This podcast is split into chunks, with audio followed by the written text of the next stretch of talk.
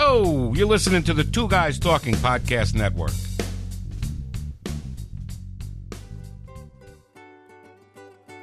Welcome to the Animal Academy podcast. I'm Allison White, and I'm a licensed clinical social worker who specializes in the human animal connection.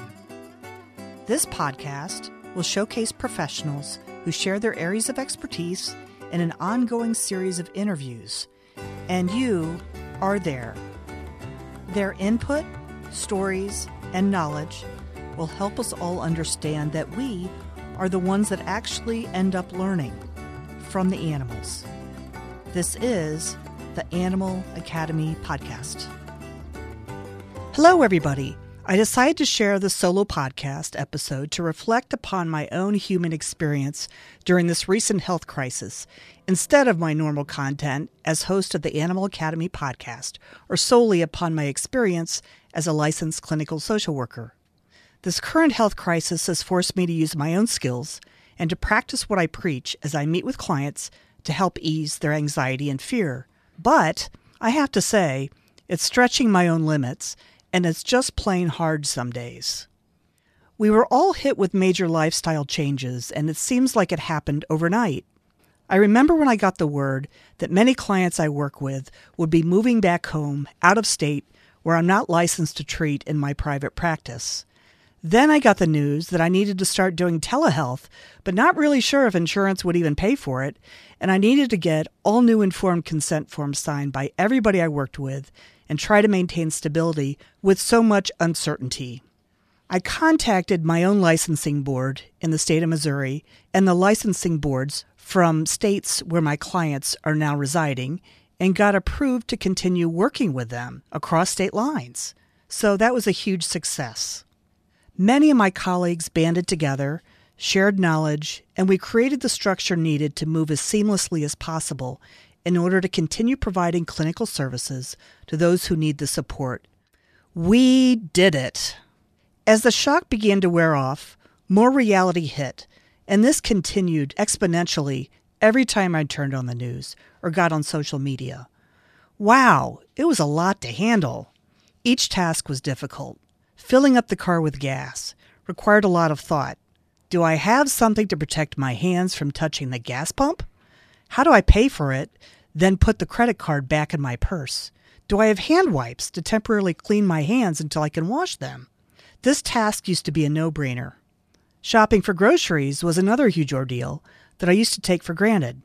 Now, when I crave a certain food or want to meet friends to listen to music, I have to get my needs and wants fulfilled in a different way.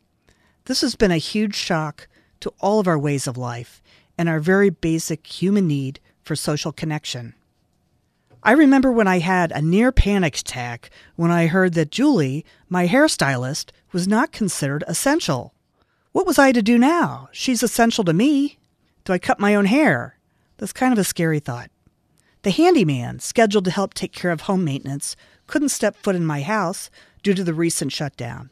It almost seemed like I was living in a science fiction movie with no rush hour traffic, no handshakes, no church gatherings during Holy Week, and no hanging out listening to bluegrass on a lazy Sunday afternoon.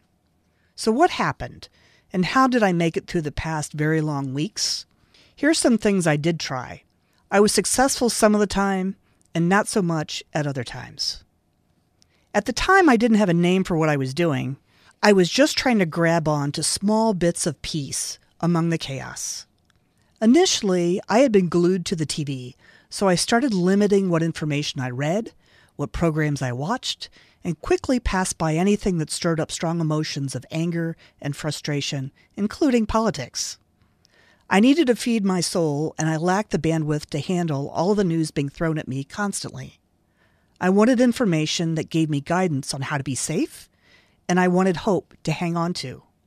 I needed something to relieve the sense of constant unease and questions that couldn't be answered yet. Here's what I started noticing in myself as I navigated what is being called the new normal, which happened to change constantly. I changed my daily routine. I was feeling exhausted earlier, so I didn't watch the evening news, and I went to bed instead. I ended up waking up early and found myself listening to birds singing as I woke up without needing an alarm. That was kind of nice. I hand brewed my morning coffee as I listened to the morning show. That was my daily dose of news, but it also used humor and gave advice on how to handle daily struggles that we all share now. I took a walk in my yard and noticed buds on the bushes that were planted last year. I found myself laughing as I saw the hosta popping up, remembering a friend's dog plunking into the middle of that hosta with his toy, breaking off all of the leaves. I was so happy it survived the winter. It also brought back fun memories. I found my hummingbird feeder and I ordered bird food. If I'm going to be hunkered down at home, I want to watch the birds enjoy the yard. I groomed my dogs and took time to get down and play with them. I also realized how easy it is to get lost in daily work and how many moments are lost with busyness and focusing too much on future goals. I love music, so I've enjoyed watching some of the artists performing from their homes. It gave me inspiration to begin music lessons online. I also developed playlists of my favorite music to listen to when I need a pick me up. I use the meditation apps that I'm always recommending to my clients. I only recommend things that I'm willing to use myself. Mindfulness has gotten a lot of press and has been highly recommended to help reduce stress and anxiety.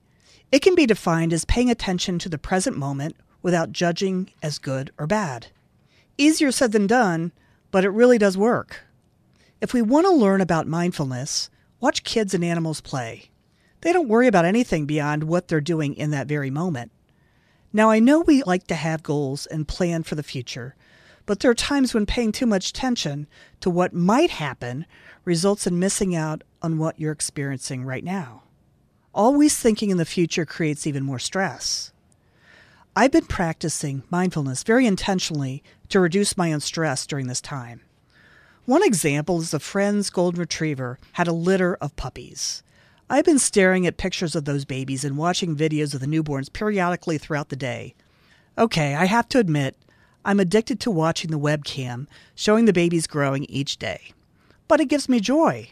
Thanks, Cheryl, for that experience. I'm also taking online music lessons, which forces me to practice daily. It's challenging, but also allows me to access my creative side for balance.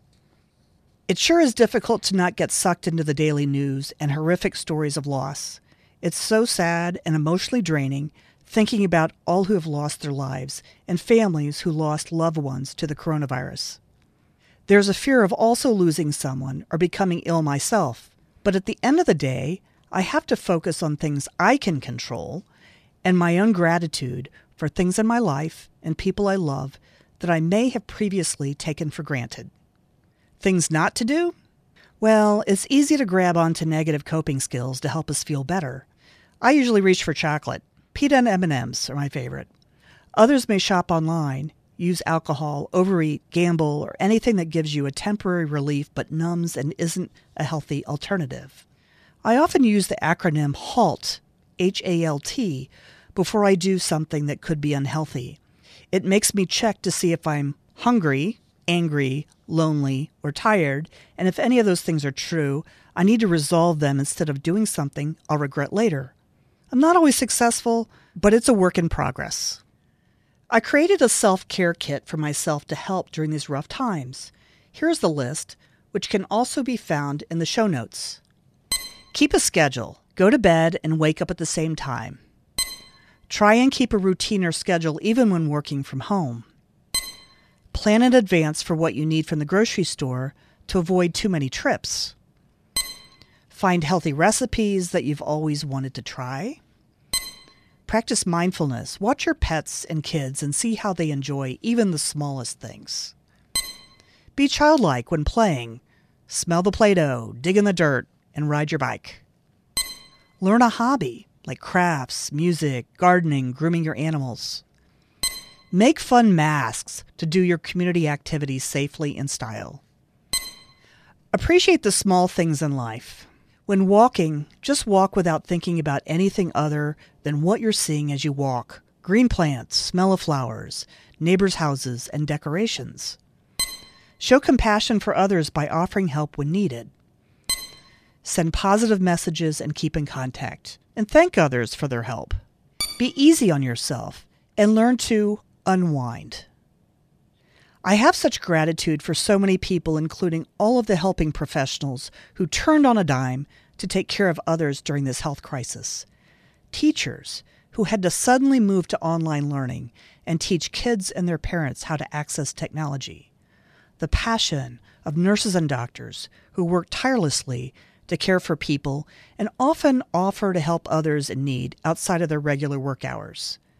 Parents who may now be working from home while also homeschooling their kids.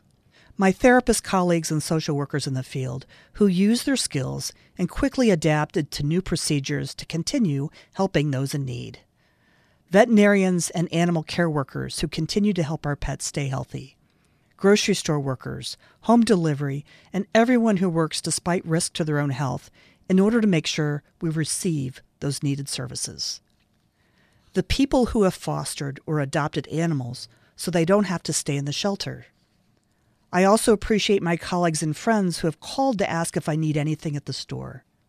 I appreciate family members who picked up a pound of barbecue brisket while they were picking up their own order. Friends who allow me to be silly while I share funny memes from social media that usually involve cute kids or animals. My new neighbors who I just met who just asked if I need rice or beans.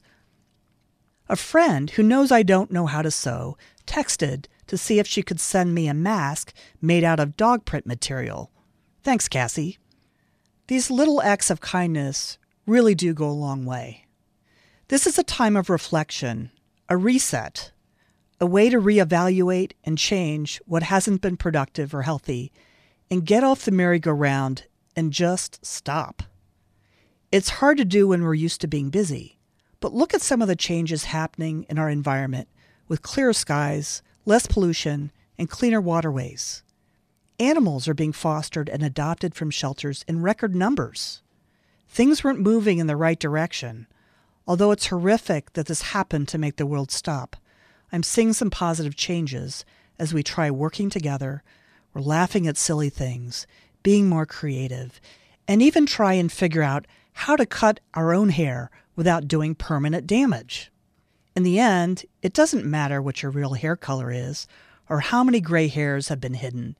It does matter that we work together, even if socially distant, to make this world a healthier and more sustainable planet to live in for many years to come. Thanks for taking the time to listen to this episode of the Animal Academy podcast. Detailed contact information and links for each of the guests and resources provided inside this episode can be found at my website, animalacademypodcast.com. I'm Allison White, licensed clinical social worker specializing in the human animal connection. Let's share and learn from the animals in the next episode of the Animal Academy podcast.